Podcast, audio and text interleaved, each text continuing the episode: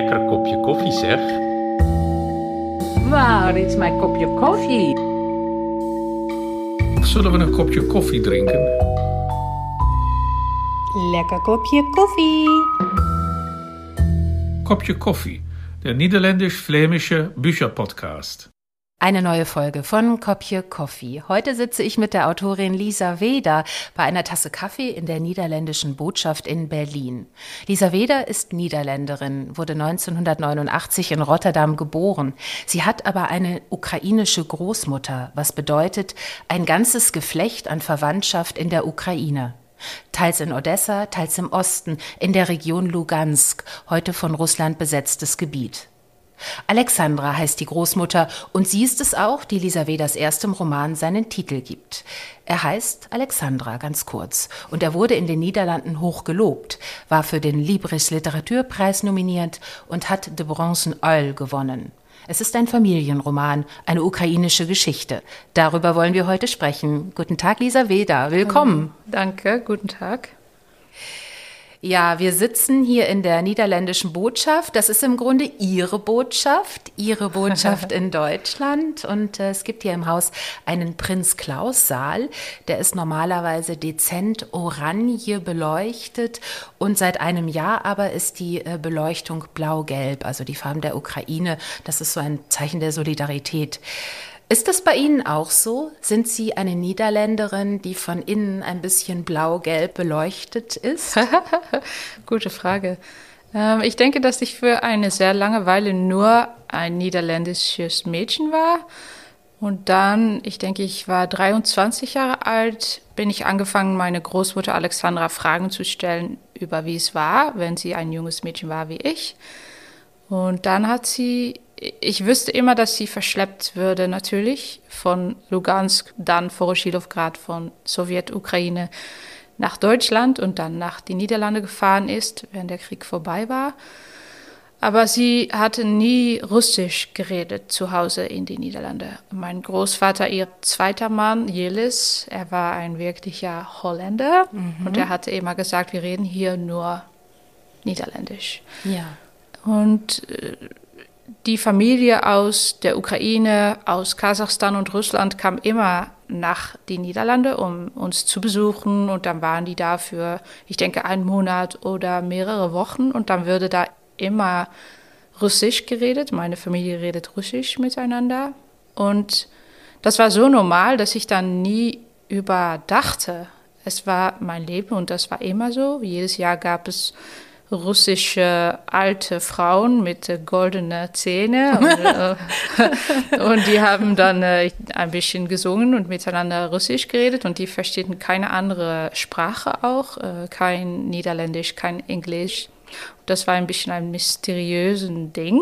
Und dann, wenn ich 23 Jahre alt war und mein Großvater war gestorben, seit ich 17 war, habe ich mehr Fragen gestellt und dann hat meine Großmutter mir erzählt und ich denke, dass das für mich und zehn Jahre mehr, ich bin jetzt 34 Jahre alt, das war die Zeit, dass ich ja vielleicht mich ein bisschen mehr gelb und blau gefühlt habe oder ja. ich vorher nicht, nein.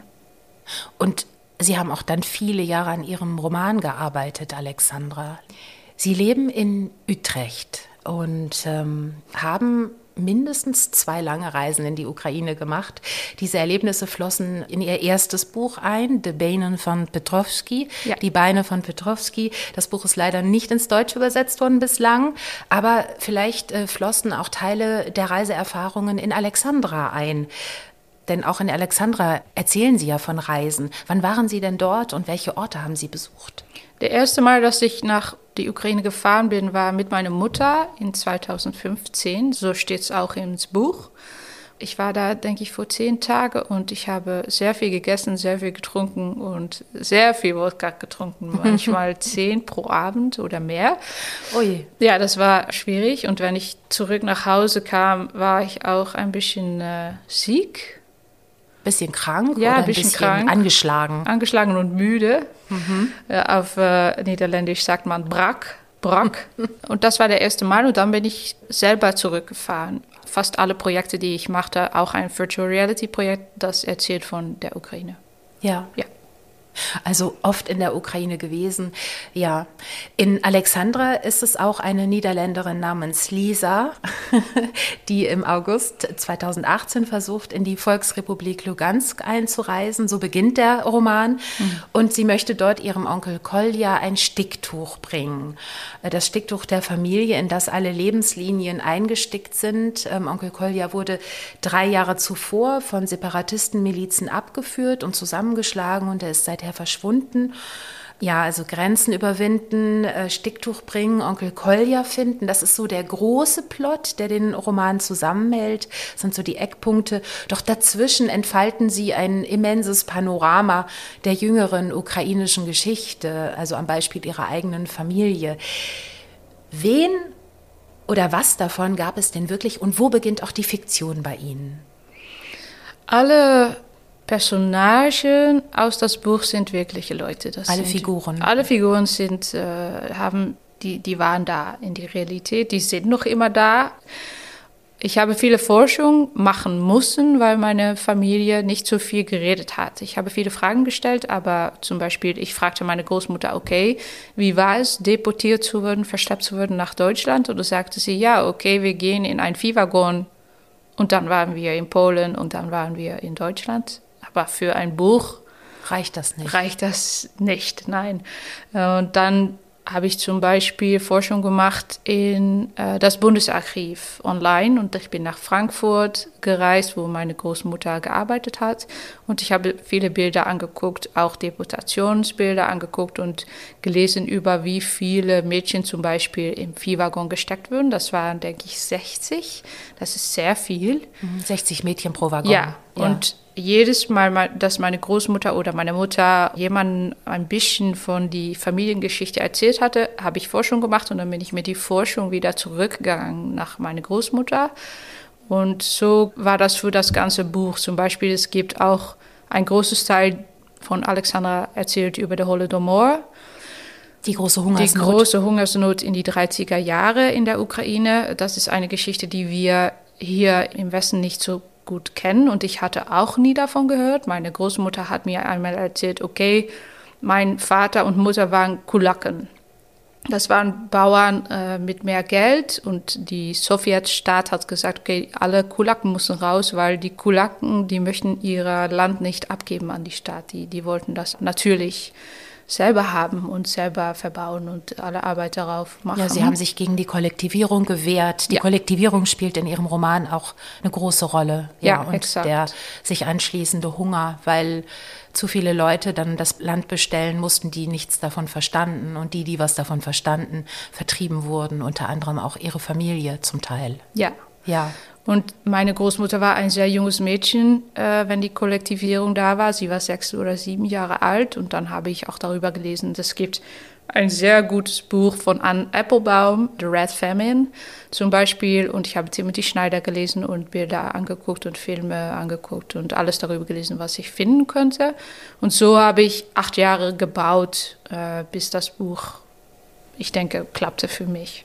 Ja, und ihre Großmutter Alexandra, die dann immer wieder mit ihren neuen Forschungen konfrontiert war, was hat die dann gesagt dazu?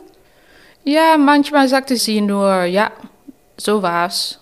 Und auch äh, wenn ich mehr und mehr äh, Bilder äh, und Forschung nach ihr gebracht habe, erinnerte sie sich mehr, mehr Geschichte. Und ich war natürlich nicht immer in das Haus meiner Großmutter. Sie lebt in einer anderen Stadt und ich habe natürlich auch Arbeit und andere Sachen zu machen. Und dann erzählte meine Großmutter Geschichten an meine Mutter und dann hat meine Mutter das aufgeschrieben und dann nach mich gesunden mit SMS oder mhm, WhatsApp geschickt. Mhm. geschickt. Und so, ich denke, für meine Großmutter war meine Forschung auch ein bisschen wie Pandoras Box für ihre Erinnerungen. Es kamen mehr und mehr Erinnerungen zurück. Das war äh, besonder. Mhm. Ja. Glaube ich, ja. Ja, Sie sagten eben schon, Sie hätten dann auf Ihren äh, Besuchen in der Ukraine auch ordentlich Wodka getrunken. Und äh, was haben Sie da so erlebt? Also auf Familienfesten wurde dann getrunken, auch zum Trost? Auch zum Trost, ja. Und ich denke, wenn in die Niederlande, äh, wenn man äh, Visite hat, wie, wie sage ich das, Besuch, äh, wenn man Besuch hat, dann äh, Natürlich machen wir ein bisschen mehr für Besuch in die Niederlande, ein bisschen mehr Essen und eine gute Flasche Wein. Aber wenn man nach der Ukraine geht und da isst mit Familie oder Freunde, dann ist der ganze Tisch voll. Aber wirklich, es gibt keinen Platz mehr, um etwas auf dem Tisch zu legen, weil überall ist Essen und Trinken. Und die Tradition, in meiner Familie gibt es die Tradition, drei Wodka oder mehr zu trinken, mhm. wenn man zusammen ist. Und dann muss man Prost sagen für Glück, für die Toten, für äh, Familie, für äh, gute Gesundheit. Und jeder Person, die da ist, muss reden. So für jeder Wodka sagt jemand etwas. Und das ist, ja, das ist für mich sehr besonders und ich habe natürlich im Buch auch darüber geschrieben. Aber ja, wenn man das zehn Tage macht, dann macht es nicht mehr so viel Spaß. dann ist man fertig. genau, wir werden gleich noch eine Wodka-Szene hören. Doch ich wollte Sie auch noch fragen, ich bin ja immer auf der Suche für unseren Podcast Kopje Coffee nach Kaffeeszenen in den Romanen. Bei Ihnen wird kaum Kaffee getrunken, aber eben dann sehr viel Wodka in gewissen Szenen. Trinken Sie selber äh, keinen Kaffee oder nur ganz wenig. Wir sitzen hier ja schön gemütlich beim Cappuccino. Brauchen Sie Kaffee vielleicht auch zum Arbeiten? Ja, ja, ich trinke jeden Morgen, ich denke, drei Kaffee. Oh, das ist viel. Ja, ja, und ich habe so ein Mokka Master Kaffeemaschine von meiner Großmutter zu Hause. So, sehr schön. Ja, und ja, ich trinke viel Kaffee, äh, Kaffee, aber nicht mehr so viel wie er. Also ich mache nur morgens und das war's. Ja. Ja drei am Morgen. Und jetzt noch ein Cappuccino hinterher ja, für ja. unsere Aufnahme. Dann ähm, würde ich vorschlagen, dass wir jetzt vom Kaffee doch noch mal zum Wodka übergehen. Ähm, Lisa und ihre Mutter, das hören wir gleich in einer Szene, in einer Lesepassage. Lisa und ihre Mutter sind zu Besuch bei Verwandten in Odessa. Wir hören es zuerst kurz auf Niederländisch, einige Sätze und dann die ganze Szene auch noch mal auf Deutsch von der Sprecherin Nele Solf. De eerste keer dat ik met mijn moeder in Odessa was, in mei 2015, was Kolja al twee maanden zoek. Het was de avond van onze aankomst en we zaten met z'n allen in de woonkamer van oud-tante Klava. Oom Andrie hief wodka nummer 1, glas adin. Dank jullie wel dat jullie hierheen gekomen zijn, zei hij, naar ons land, onze stad. We hopen dat jullie, ondanks alle breekbare omstandigheden hier, de liefde voor ons land zullen voelen zoals wij dat doen. Nazdarovje of ja, budjmo, wat je wil. Russisch, Oekraïens, we zitten er een beetje tussenin, hè? Met onze voorouders, onze Oekraïense paspoorten. We proosten. Dankeschön, Lisa Weder. Und jetzt äh, die ganze Passage auch nochmal auf Deutsch von Nele Solf.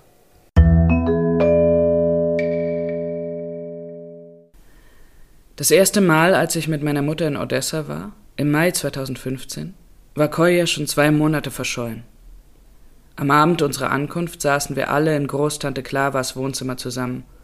Onkel André erhob Wodka Nummer eins. Adien. Vielen Dank, dass ihr gekommen seid, sagte er. In unser Land, in unsere Stadt. Wir hoffen, dass ihr trotz der fragilen Situation hier die Liebe zu unserem Land spüren werdet. So wie wir. Nastarovje oder Jabudjmo, was ihr wollt. Russisch, Ukrainisch, wir stecken irgendwo dazwischen mit unseren Vorfahren, unseren ukrainischen Pässen. Wir stießen an.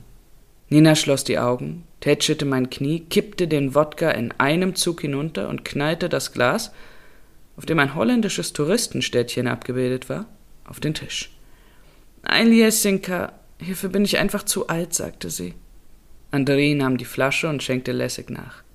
Der Wodka lief über die Teller mit Hering und Hühnchen, über Tomatenscheiben, Paprikastücken und gefüllten Eiern.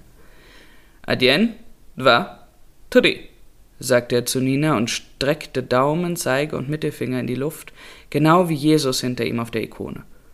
Sonst bringt es Unglück. Und das können wir uns gerade nicht leisten. Ich auch? fragte Nina theatralisch und tippte sich an die Brust. Du auch, skandierte der Tisch. Nummer zwei. Dwa. Auf unsere Tschotschanina, dass sie so mutig war, ganz allein aus dem Osten hierher zu kommen. Sie ist unverwüstlich, genau wie unser Land, genau wie unsere Häuser. Möge sie immer wohlbehalten bleiben und der Krieg, der um ihr Haus tobt, schnell vorübergehen. Tschotschanina Nastorovje. Es ging zu wie in meiner Jugend bei Alexandra zu Hause, an allen Geburtstagen und Feiertagen. Schaute ich auch nur einen Augenblick zur Seite, tauchten auf meinem Teller neue Berge von Essen auf. Iss! Willst du mehr? Nimm noch etwas, das hier ist auch lecker. Unterdessen wurde Wodka nachgeschenkt, und während ich auf die goldene Uhr auf Klavas Fensterbank blickte, stellte ich fest, wir saßen hier erst seit einer Viertelstunde. Das Abendessen fing gerade erst an. Meine Tante Natascha stand auf und zwinkerte mir zu. Pass auf, pass auf, sagte sie und zeigte auf mich. Dann zwinkerte sie noch einmal. Jeder kommt an die Reihe. Sie zog ihr blaues Kleid mit den weißen Blümchen zurecht und rief vergnügt Tri, Nummer drei, um das Unglück zu bekämpfen. Hört zu.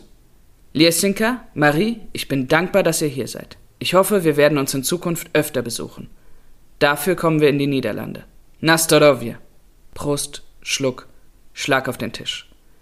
In unserer Familie heißt es, wenigstens drei Wodka gegen das Unglück. Aber es bleibt nie dabei.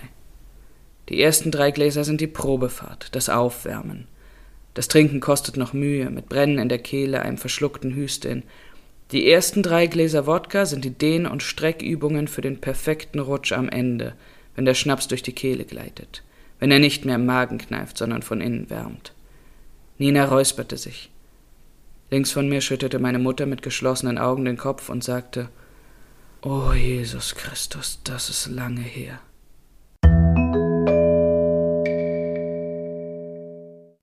Ja, das sind äh, hier zumindest schon mal drei Wodka gegen das Unglück. Doch so viel Unglück wie Alexandras Familie, also die Familie Krasnov, ertragen muss, ähm, dagegen kann dann auch das Wässerchen Wodka nicht alles ausrichten. ähm, Sie haben, Lisa Weder, Sie haben viele Geschichten gehört und gesammelt äh, und daraus haben Sie dann einen Roman gemacht, der kein herkömmlicher Roman ist. Er ist zum Beispiel nicht äh, chronologisch erzählt, äh, sondern er springt in der Zeit hin und her und Sie haben auch verschiedene Erzähler. Wie haben Sie die Form für diesen Roman gefunden? Oh, für eine lange Zeit war mein Roman ein chronologischer Roman. Oh ja. ja, ich denke bis das Ende von 2020. Aber das klappte nicht und es gab viele andere äh, Linien auch in das Buch. Zum Beispiel jetzt im Buch gibt es das Palast, das Palast der verlorenen Dunkelsacken. Es ist ein fiktionelles Palast, es ist ein Fantasiepalast. Viele Leute sagen ein magisch-realistisches Palast.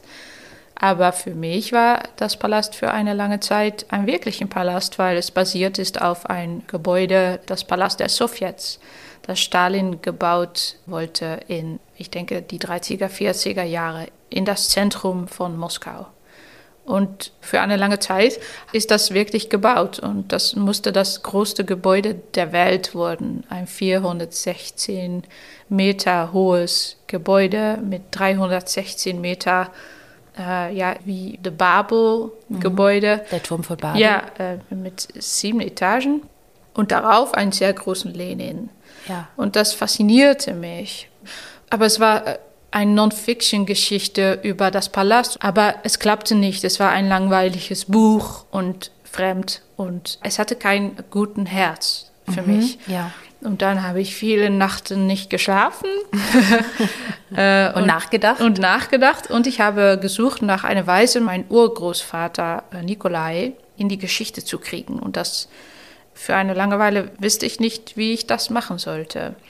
Und dann dachte ich, okay, ich mache von das Palast ein fiktionelles Palast und in jedem Zimmer gibt es einen Teil der Geschichte von unserer Familie und dann kann Nikolai nur die Tür öffnen für mich und dann gehe ich rein und dann erzählt er mich über die ganze Geschichte von der Ukraine und von die Familie und dann hatte ich auch Platz, um über 2015 zu schreiben über Kolja, mein Onkel, der ermordet worden ist in die Luhansk-Republik.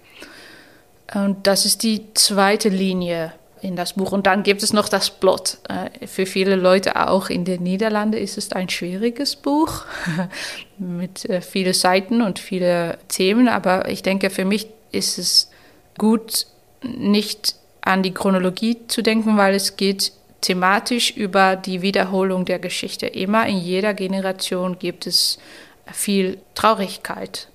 Und wenn man das Buch liest, denke ich, jede Szene in das Buch ist eigentlich dasselbe. Und das ist, wie ich das gemacht habe. Tatsächlich äh, liest das Buch äh, sich ähm, ein bisschen schwierig. Äh, das habe ich auch so empfunden. Ich muss sagen, die Konstruktion finde ich einfach nur genial. Diese Idee dieses Sowjetpalastes, des Palastes des verlorenen Don Kosaken, finde ich großartig. Und eben dann auch Nikolai einzubauen, das ist äh, ihr Urgroßvater, sagten sie, es ist der Vater von Alexandra, ja. der dann auch seine Tochter, nachdem sie deportiert wurde, nicht mehr wiedergesehen hat. Ne? Und der eben auch einen Schmerz mit sich trägt, und etwas Unerfülltes hat. Und den äh, Lisa, die dann eben nach Lugansk einreist, 2018, den sie in diesem Zwischenreich trifft und mit dem sie über vieles dann einfach auch nochmal sprechen kann. Und äh, bevor ich jetzt weiter frage und wir noch weiter reden, finde ich, hören wir eine kleine Passage, wie Lisa in diesen Palast gerät. Also sie äh, überquert die Grenze, soll da von Soldaten zurückgehalten werden, kann dann aber doch da sich dazwischen schlängeln und losrennen und äh, stürzt dann irgendwann über enorme weiße Treppenstufen. Und dann ist sie quasi über dieses oder in dieses Sowjetdenkmal im Grunde hinein gestolpert und äh, trifft dort Nikolai. Und was dort alles geschieht, das hören wir jetzt noch einmal von Nele Solf.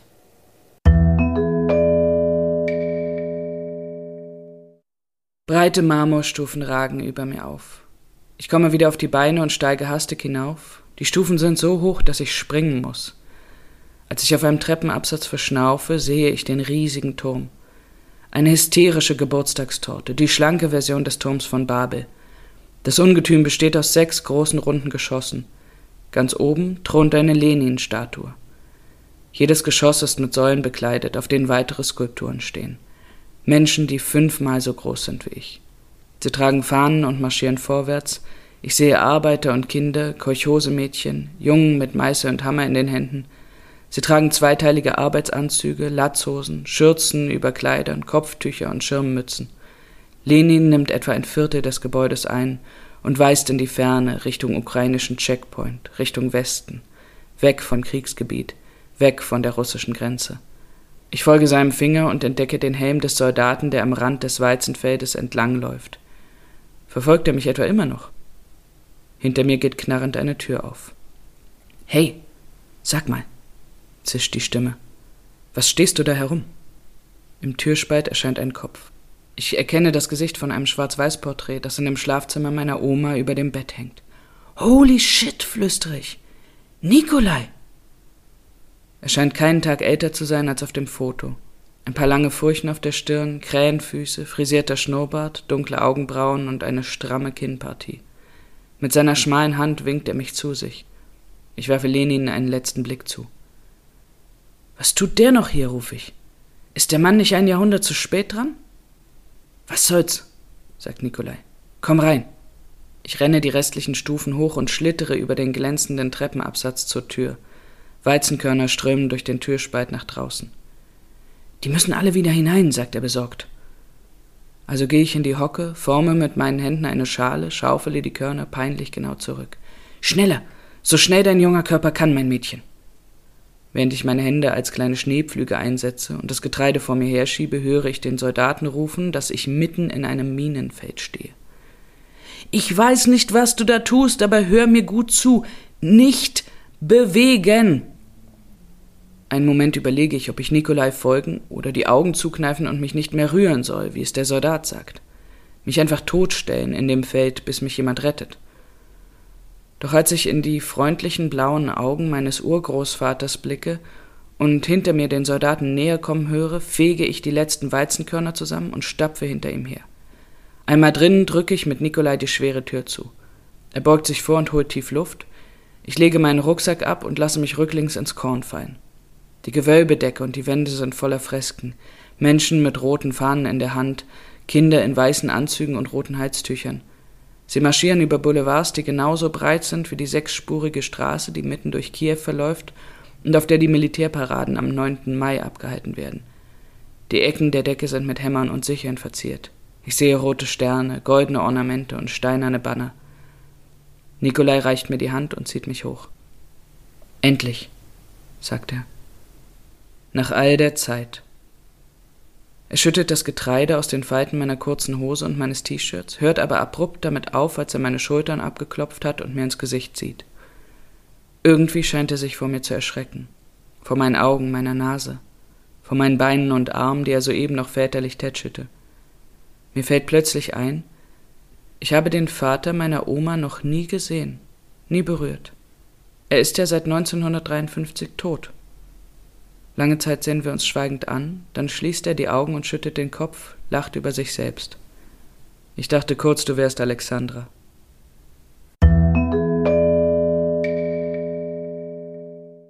Ja, das sagt er, weil Lisa ihrer Großmutter Alexandra ähnlich sieht. Und äh, ja, und so fällt Lisa in diesen Palast des verlorenen Don-Kosaken, so nennen sie diesen Ort. Und ähm, das ist etwas, ähm, was Nikolai seiner Tochter auch mitgegeben hat, kurz vor der Deportation. Vergiss nicht, dass wir Don-Kosaken sind.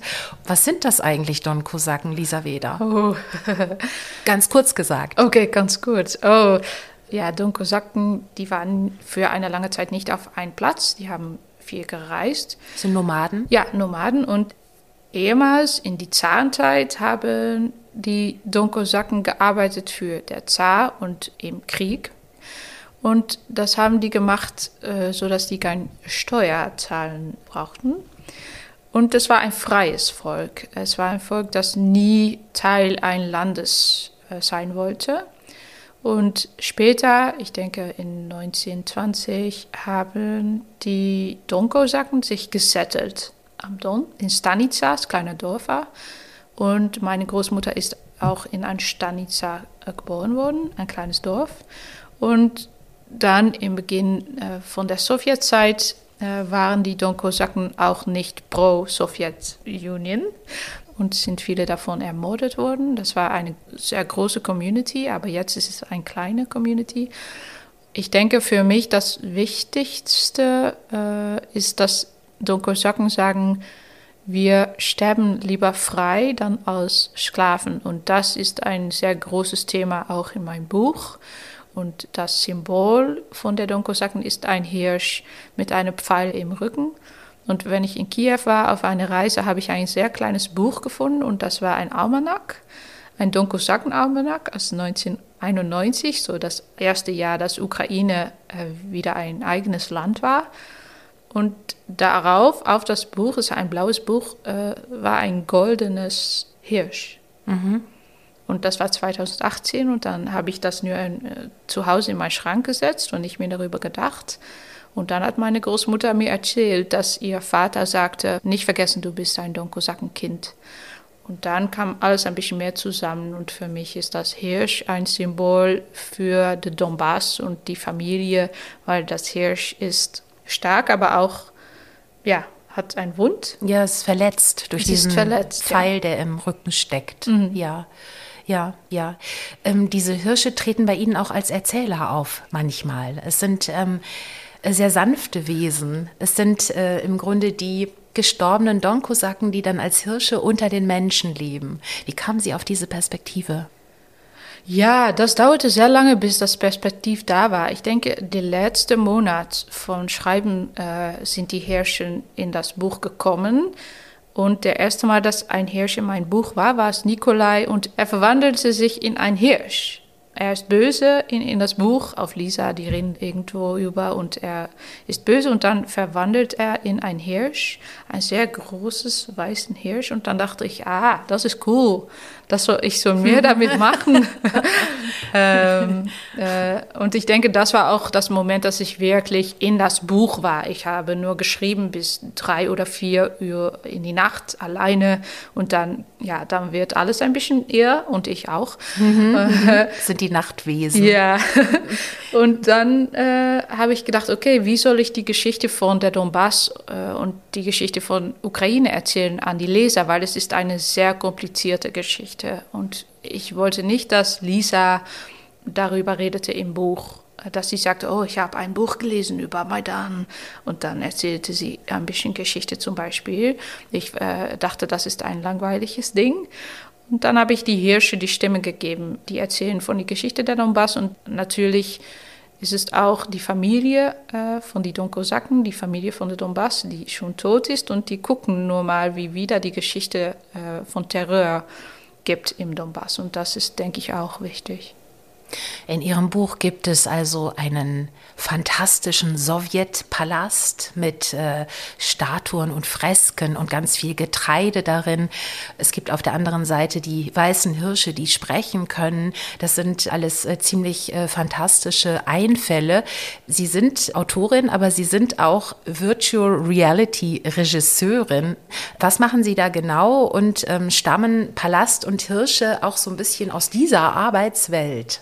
Oh, wow. Äh, ja, die stammen wirklich daraus. Ich liebe Virtual Reality, weil es ist eine andere Welt. Ich weiß nicht, ob du es mal gemacht hast, Virtual Reality. Mit einer äh, VR-Brille zum Ja. Beispiel? Ja, Ja. Mhm, kenne ich. Und dann gibt es die VR-Brille und dann, es ist nur ein Moment und dann bist du in eine andere Welt und dann kann man sich herumschauen und alles ist anders. Alles ist anders. In einem Buch ist es nur auf Blatt. Aufs Blatt, das ist ein bisschen anders ist und wenn man das Buch schließt, dann ist es schon wieder weg.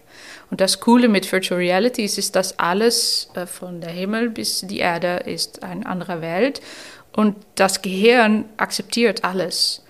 Und das geht viel schneller als in einem Buch, weil in einem Buch muss ich die Leser mitnehmen, muss ich sagen, okay, wir sind jetzt hier und jetzt gehen wir hier hin und nach einem anderen Platz. Und ich habe probiert, das nicht zu machen im Buch. Ich habe äh, probiert, ein bisschen mehr Virtual Reality und 3D-Denken, 3D-Denken nach dem Buch zu bringen. Und das ist, denke ich, auch für mich ist es super normal, dass man eine Tür öffnet und in eine andere Zeit äh, ist. Aber für viele Leser war das, denke ich, die meist äh, schwierige Aufgabe beim Lesen, weil für mich ist es super normal, weil, weil ich so viele Mal in Virtual Reality bin.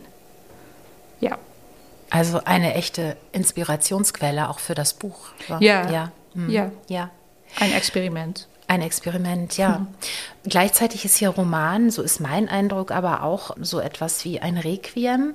Ich habe es so gelesen, dass also Lisa bringt das Sticktuch zu ihrem ermordeten Onkel Kolja und sie erzählt ihrem Urgroßvater Nikolai von seiner deportierten Tochter Alexandra, die er dann eben nicht mehr wiedergesehen hat, äh, denn er ist 53 gestorben. Mein Eindruck war, Lisa löst auch mit ihrem Gang und diesem Botengang eigentlich auch einen Knoten und äh, befreit die in ihrem Kummer auch gefangenen Verwandten. Hatten Sie auch das Gefühl, durch das Schreiben dieses Buches Ihrer Familie etwas Heilung zu bringen? Ja, ja, und auch mich selbst, denke ich. Es war 2015, wenn ich äh, fertig war mit der Akademie, Kunstakademie. Ich weiß nicht, ja, meine Kunststudium. Kunstaus ah ja, das Studium, meine Ausbildung und ich präsentierte eine, eine kleine Geschichte über meine Großmutter als mein letztes Projekt auf mein Studium und an dieser Tag meine Mutter erzählt, dass Kolja ermordet war. Er war wieder gefunden. Er war drei Monate weg. Niemand wusste, wo er war. Und dann war er gefunden, tot und äh, unerkennbar. Und ich bin eine Schriftstellerin, ich bin kein Journalist und ich habe für eine lange Zeit gedacht, was soll ich damit tun? Ich denke, Literatur hilft mit Nachdenken über schwierige Topics. Themen? Themen, ja. Und dann zum Beispiel habe ich darüber geschrieben und Forschung gemacht und Bilder angeguckt, wie es aussieht, wenn man ermordet wird in der Donbass in 2015 und wie die Separatisten aussehen. Und ähm, das war auch ein bisschen, äh, ja, naja, nicht Therapie. Äh, ich denke, für mich, ich schreibe nicht Therapie, aber es ist äh, von die Seite gucken nach die Geschichte und etwas Größeres davon machen. Und für meine Familie, ja, habe ich probiert, auch meine Urgroßvater äh, Nikolai wieder zusammenzubringen mit Alexandra. Äh, für mich ist es ein wichtiges Ding, dass er noch immer, auch für mich, wenn ich über ihn denke, denke ich, er ist noch immer in das Palast und meine Großmutter lebt noch, sie ist 98 Jahre alt. Und wenn sie geht, sie redet jeden Mal, dass ich ihr sehe, sagt sie, es wird mal Zeit, dass ich gehe.